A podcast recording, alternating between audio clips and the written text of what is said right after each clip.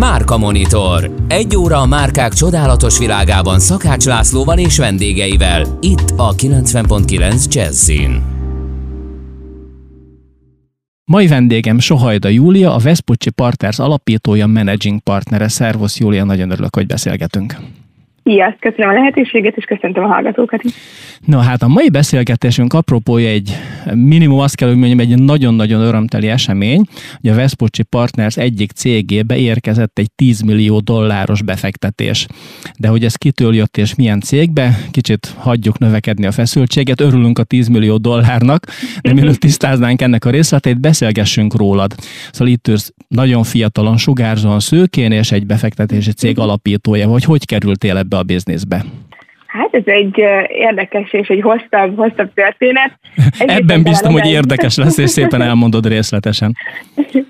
Igen, talán egészen odáig visszanyúlik, hogy egyrészt egy vállalkozói szemléletmódban nőttem fel a családomban, és a szüleim is vállalkozók, illetve egy óriási ajándékot adtak nekem már egész fiatalon, hogy egy amerikai iskolába irattak be nagyon, nagyon fiatalon, és már itt is egy olyan szemléletmódban... Tehát már itthon Budapesten. Igen, pontosan. Tehát, hogy egy olyan szemléletmódot láttam, ahol legyen egy gyakorlatias megoldás, egy gyakorlatias tanítás volt a lényeg, illetve az, hogy a gyerekeket arra nevelték, hogy mindent merjünk megpróbálni, mert ha valami nem sikerül, az nem munkás, hanem tanulási folyamat. És ezt a szemléletmódot vittem tovább, aztán végül az egyetemi tanulmányaim alatt azt éreztem, hogy mindenképpen a gazdasági vonal érdekel, és a gazdasági élet, és itt meg Corvinus Egyetemen kezdtem meg a tanulmányaimat, voltam ösztöndíjjal egyrészt Németországban is, másrészt pedig 2 évre mentem ösztöndíjjal Amerikába, Los Angelesbe, a US TV is tanulni. És hát ez is egy remek élmény volt, hogy a Kalifornia az a startup világ központja, úgyhogy hát nagyon belecsöppentem ebbe, már az egyetemen olyan területekben vettem részt, ahol a helyi kampuszon segítettük a startupokat növekedni, nekik szerveztünk rendezvényeket, úgyhogy ezt rettentően élveztem, és végül elkerültem egy kaliforniai tőkealaphoz, és több száz jelentkezők közül, és sikerült megszereznem azt az állást, hogy egy kaliforniai tőkealapnál dolgozhattam, ami tényleg eszméletlen lehetőség volt, és nagyon-nagyon jó tapasztalás. És ott egy olyan hibrid modellt valósítottunk meg, hogy izraeli startupokba fektettünk be korai fázisban, majd ezeket segítettük ki az amerikai piacra, és egyébként abból a portfólióból, akikkel akkor dolgoztam startupok, onnan a mai napra már 3 cég is unikorn is, ami azt jelenti, hogy legalább $1 milliárd a cégértékük. Ez egy nagyon-nagyon szép kerekszám. Uh-huh. Egyébként, amit mondtál, a LinkedIn adatlapodról tájékozottam, hogy hova jártál iskolába, és miket csináltál. Ugye ott az indulás az eleje nem volt meg, de nagyjából sejtettem, hogy erről lehet szó. Van a weboldalatokon néhány felvétel, amin különféle helyzetekben, helyekben beszélsz, többek között egy konferencia beszélgetés. Feltűnt nekem angol nyelvű konferencia beszélgetés, tehát hogy nem egyszerűen amerikai angolt beszélsz, hanem kb. Olyat, mintha Los Angeles alsón nőttél volna föl. Igen, ez lehet, hogy onnan jön ez az akcentus, úgyhogy azt gondolom, hogy remek lehetőség az, hogy ezt a kinti tudást haza tudom és haza tudtam hozni, és akkor amikor hazatértem, egyébként egy startupban voltam társalapító, és megtapasztaltam mindazt is, hogy milyen egy startup alapítói oldalon ülni, és azt végigcsinálni, hogy bevonni tőkét, mik a nehézségek, mik a kihívások, és akkor gondolom, hogy abból is rendkívül sokat tapasztaltam, tanultam, és most, amikor leülünk egy startuppal beszélni, akkor átérzem az ő helyzetüket, és tudom azt, hogy milyen azon az oldalon ülni, és hogy milyen kihívásokkal állnak szemben nap, mint nap, és miben lehet szükség segítségre. Úgyhogy így folytatódott a történetem. Majd a Vespucci Partnersnek a koncepciója, tulajdonképpen már kint Amerikában megfogalmazódott bennem, hogy hát ha Izraelből lehet ilyen remek módon, hibrid módon Amerikába vinni startupokat, és kvázi kiexportálni a startupokat arra, és ezzel egy sokkal nagyobb növekedést elérni, akkor miért ne lehetne innen a kis hazánkból, Magyarországról és a közép-kelet-európai régióból zsinát megtenni, mivel itt is nagyon sok a tehetséges alapító, nagyon-nagyon jó technológiák, és ennek a koncepciójára épül fel a Vespucci Partner, hogy olyan startupokat nevelünk, akik hibrid modellben magyar-amerikai lábbal növekednek, és az amerikai piacot veszik célba, és ebben segítjük őket. Nagyon fontos felismerés.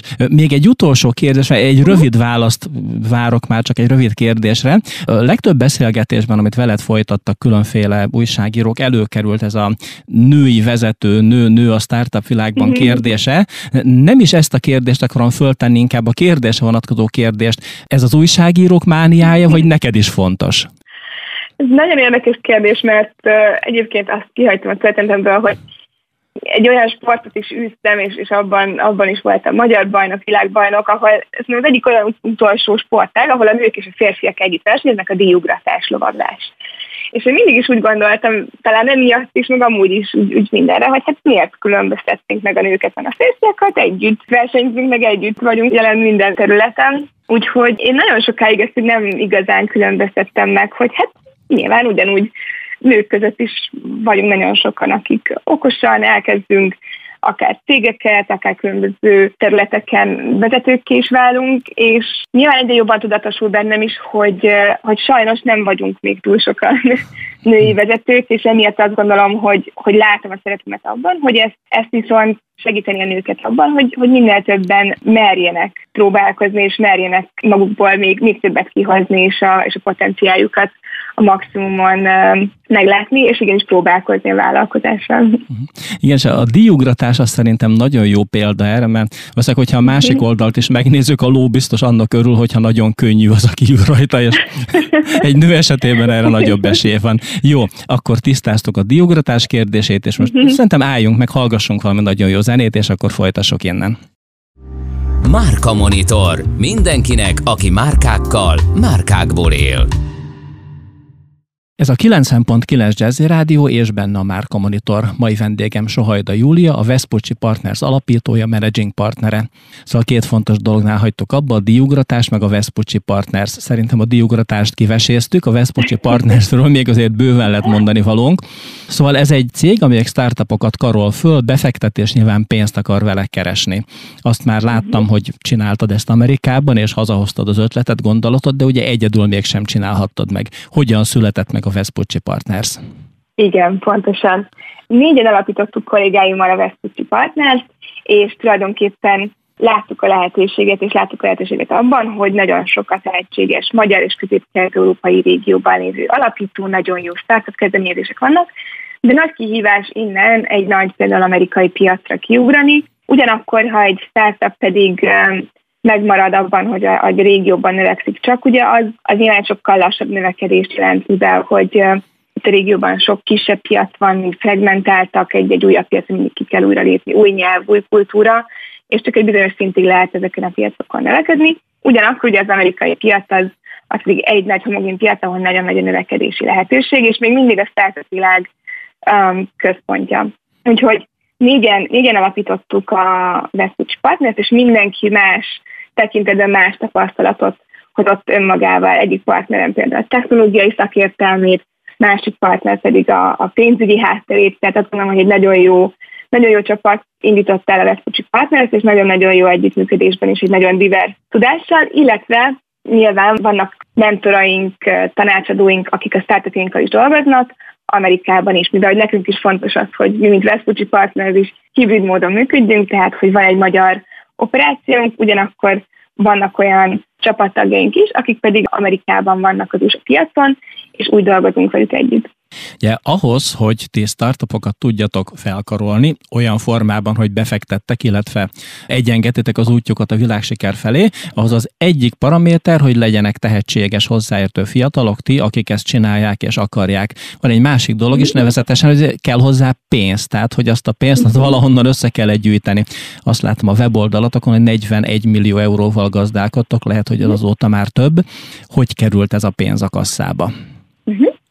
Ez tulajdonképpen úgy néz ki az alapoknál, hogy vannak azok a befektetők, akik alapokba fektetnek be, és rábízzák a kockázati tőkealap és a tőkealapkezelő menedzsmentjére, hogy a legjobb tudással ezt befektessük, és a legjobb tudással a legjobb hozamot hozzuk ki belőle.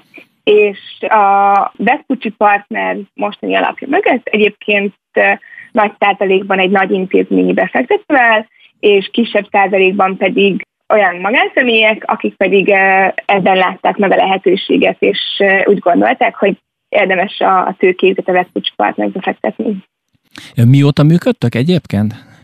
2019 nyarában álltunk fel, és 19 decemberében volt az első befektetésünk, akik egyébként a Transcend, de róluk szerintem még lesz szó.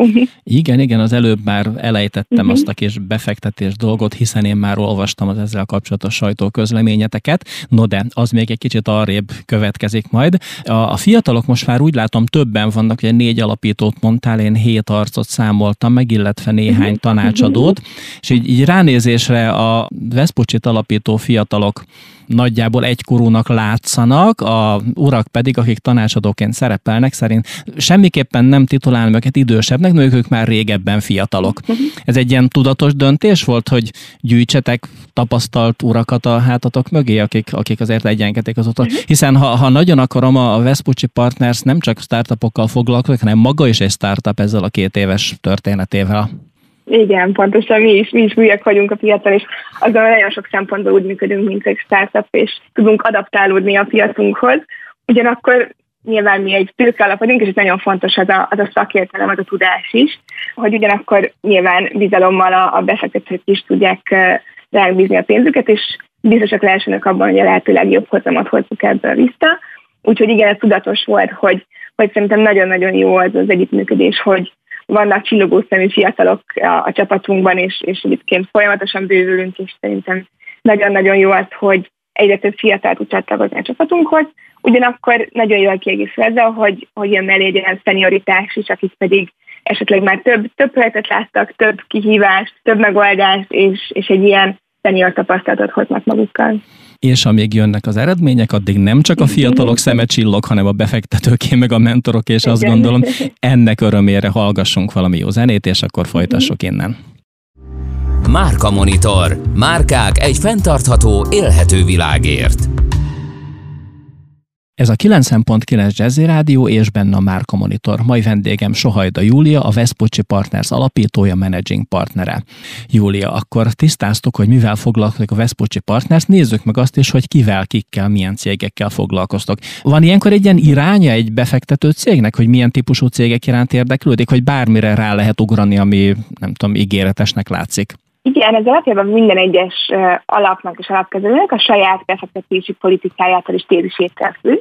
Nálunk a Vespucci Partnersnél egyébként van és nincs is, ami azt jelenti, hogy mi szektorfüggetlenek vagyunk, tehát hogy iparág szempontjából minden érdekel minket.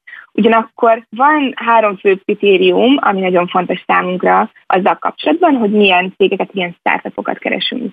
Az első az, hogy egy olyan szolgáltatás, olyan terméke legyen a cégnek, ami valóban nagyon skálázható nemzetközi piacokon is.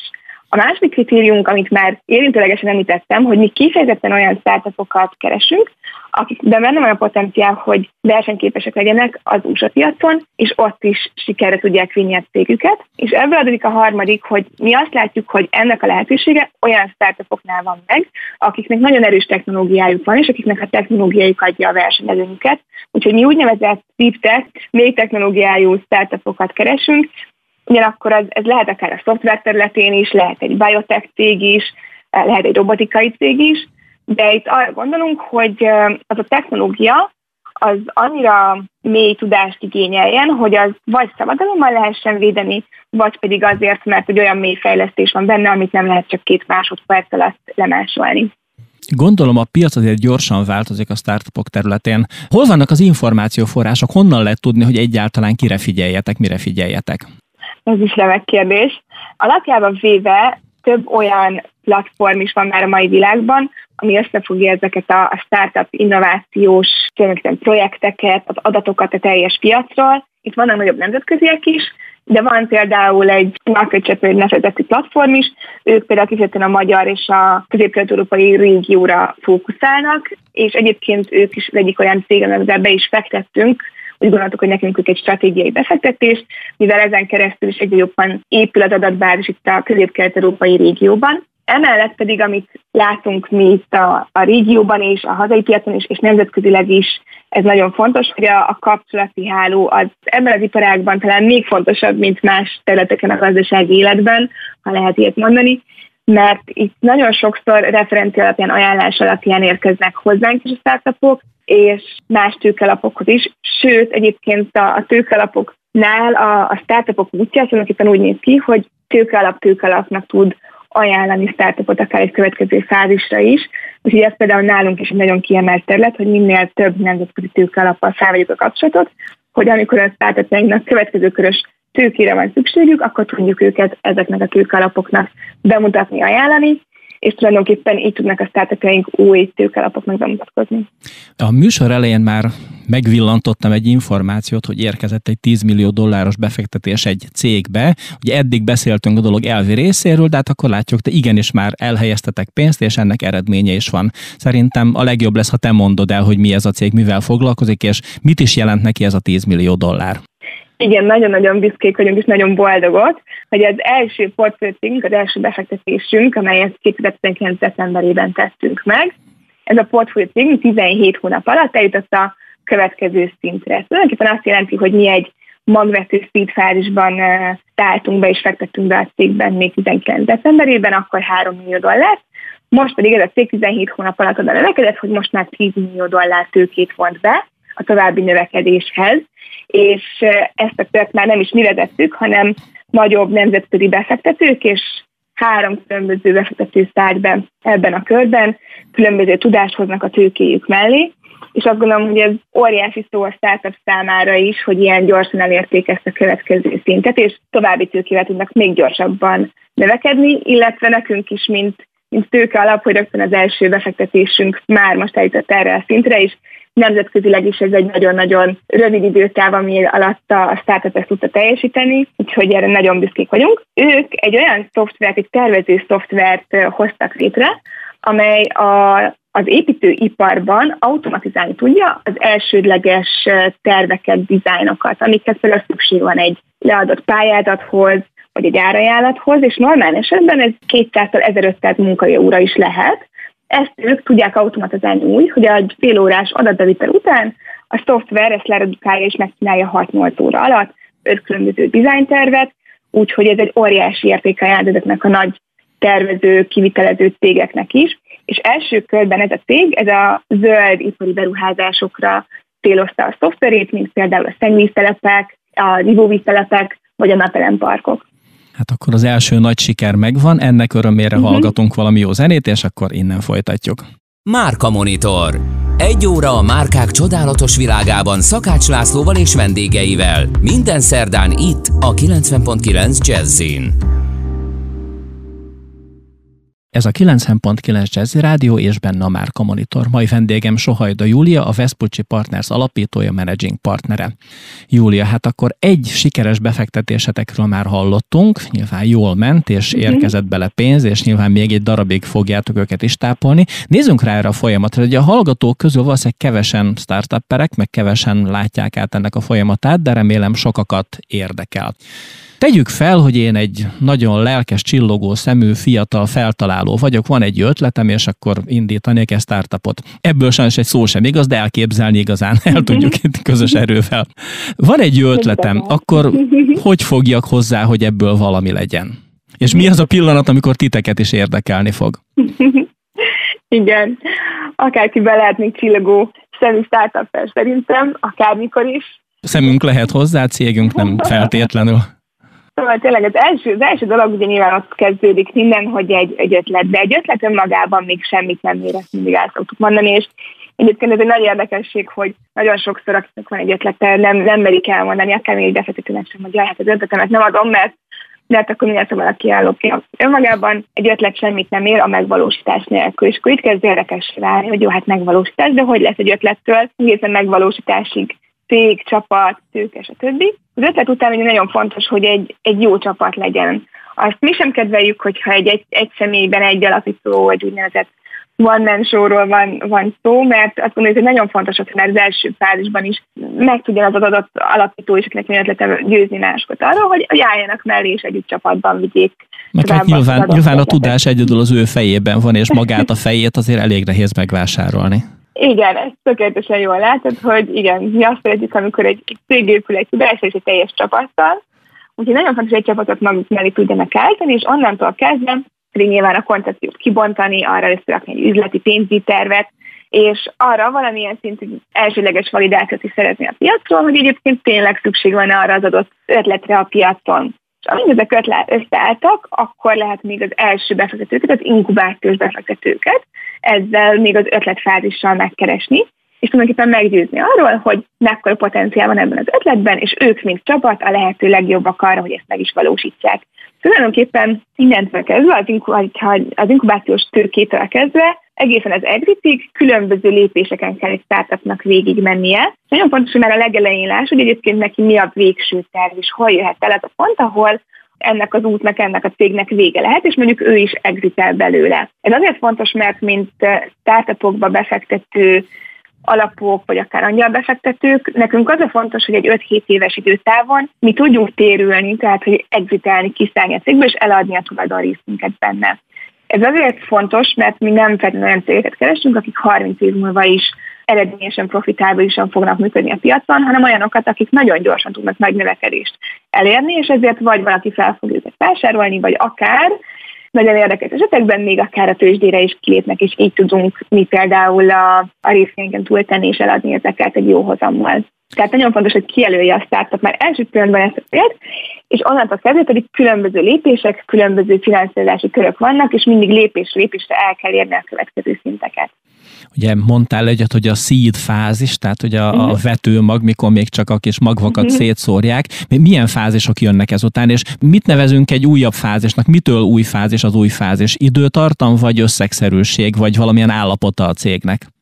Igen, ez tulajdonképpen az állapot és az összegszerűség, tehát hogy az első az inkubációs, ez pár 10 millió forintos nagyságrend is lehet. A következő az a magvető, a seed fázis, és ez nemzetközileg körülbelül 1-től 4 millió dolláros nagyságrendben mozog, és ez az a kör, ahol már elvárt az, hogy a startupnak már legyen egy kész technológiája, és már legyen valamilyen szintű piaci visszajelzése is, pilotprojektek, visszajelzések a piacra, hogy na hát erre már tényleg szükség van, és szeretné is a piac. Ezt a tőkét, a magvető tőkét pedig arra tudja elkölteni a startup, hogy ebből tényleg elérjen már konkrét eladásokat, és bemutassa azt, hogy megtalálja azt a úgynevezett product market fit-et, tehát hogy megtalálja azt, hogy kiknek is hogy tudja eladni a termékét.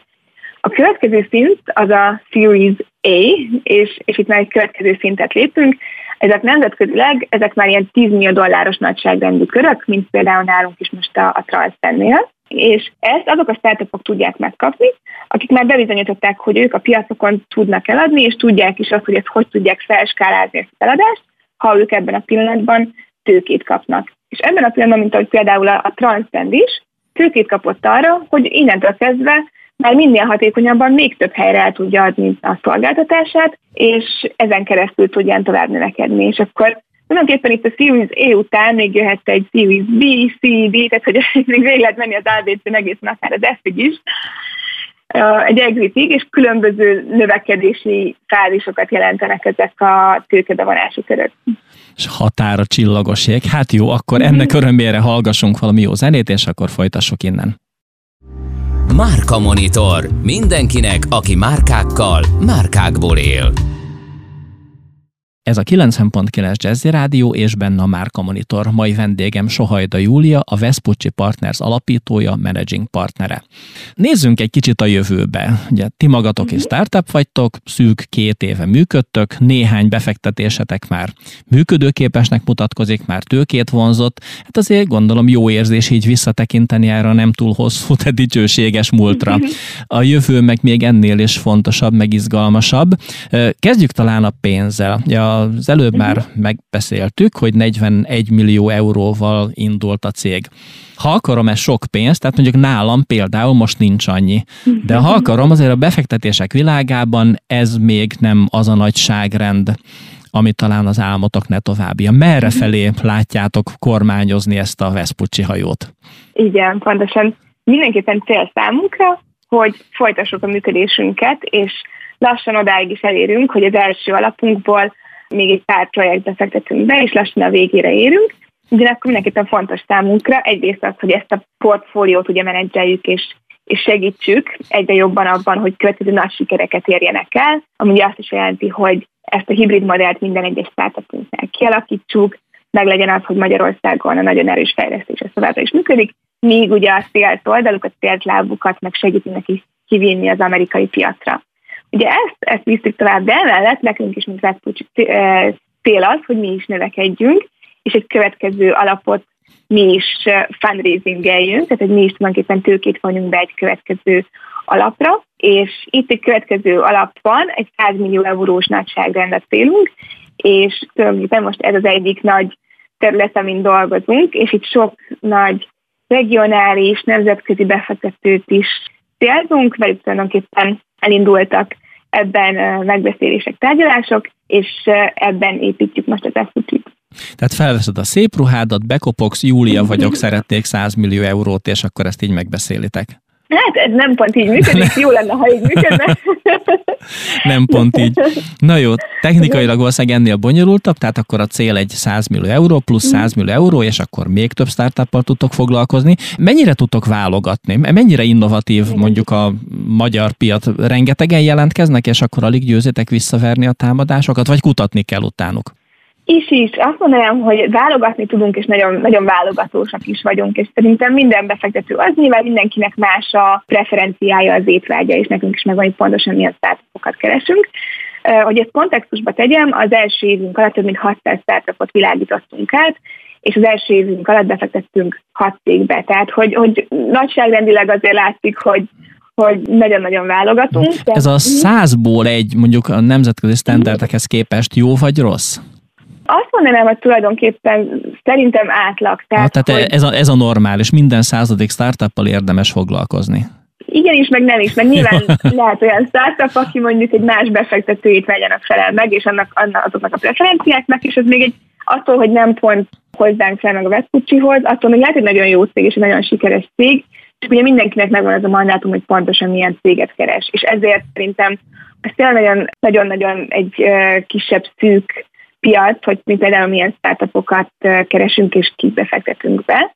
Ugyanakkor azt gondolom, hogy az remek, hogy ennyi startup van, és nem csak a magyar piacon, de regionálisan is, és vannak nagyon jók, nagyon tehetséges alapítókkal. Ugyanakkor nagyon sokszor érezzük azt is, és látjuk azt is, hogy azokat a gyémántokat akár kutatni is kell, vagy akár segíteni is. Például az egyik ilyen befektetésünk a Polyloop, ahol két női alapító indította el a céget, ugye ők azok, akik 2 hét alatt akármilyen egyszerhasználatos műanyagot képesek komposztá lebontani. Tehát egy iszonyatosan nagy innováció. De amikor megismertük őket, akkor nagyon korai fázisban voltak még a mi magveti fázisunkra nem álltak készen, ugyanakkor láttuk bennük és a technológiájukban az óriási potenciált, és ezért már abban a fázisban is segítettük őket, segítettünk nekik bejutni tulajdonképpen a TechStarsba, egy nemzetközi nagyneves akcelerátorba, és mikor azon keresztül mentek, a végére már ott tartottak, hogy készen álltak arra, hogy mi is beszálljunk magvető fázisban. Tehát, hogy nagyon sokszor van olyan, hogy meglátunk egy csiszolatlan gyémántot, és akkor még korai fázisban is segítünk nekik, hogy eljussanak odáig, hogy tudjunk együtt dolgozni, és eljussanak arra a szinten. Sajnos nagyon-nagyon közeledik a műsoridőnk vége, de azért egy dolgot még szeretnék vele tisztázni. Fölírtam veletek kapcsolatban egy kifejezést, a smart money kifejezést, a okos pénz. Valójában a pénz maga nem okos. Az ember lehet okos, aki adja vagy kapja. Hogyan értelmezitek ti ezt a smart money kifejezést? Igen, ezt nagyon jól fogalmaztad meg, ez nagyon tetszik. Ez pont így van, de tulajdonképpen ugye mi azért mondjuk ezt az okos tőke kifejezést, mert nem csak tőkét adunk, hanem okosságot is, ami azt jelenti, hogy aktívan, portfolio managementben segítjük, támogatjuk a startupjainkat minden olyan területen, ahol elakadásuk lehet, vagy akár ahol csak segítségre lehet szükségük abban, hogy minél gyorsabban túlüljenek az adott kihíváson, vagy minél gyorsabban növekedjenek. És ebbe épül az is, hogy a nemzetközi piacokon is, elsősorban az USA piacon együtt dolgozunk mentorokkal, tanácsadókkal, soft lending partnerekkel, akik a startupokat tudják segíteni abban, hogy minél gyorsabban, minél hatékonyabban kialakítsuk az amerikai lábukat is, és ott is megtörténjen a piacra lépésük. Júlia, rengeteg izgalom van még a startup világban, de attól tartok, hogy ma itt ezen a ponton abba kell hagynunk, de legalább van motivációnk, hogy később egy másik alkalommal folytassuk még. Szóval ma Sohajda Júlia volt a vendégem. Júlia, köszönöm, hogy velünk voltál, gyere máskor is. Én köszönöm a lehetőséget, sziasztok! Mára ez volt a Márka Monitor a 90.9 Jazzy Rádióban, de a jövő szerdán este 7 órakor ismét jelentkezünk. Most búcsúzik a műsorvezető, Szakács László, kérem önök ne búcsúzzanak a rádiótól, remek zenékkel, remek programokkal folytatódik a jazzivel közös életünk. Jó estét, jó éjszakát!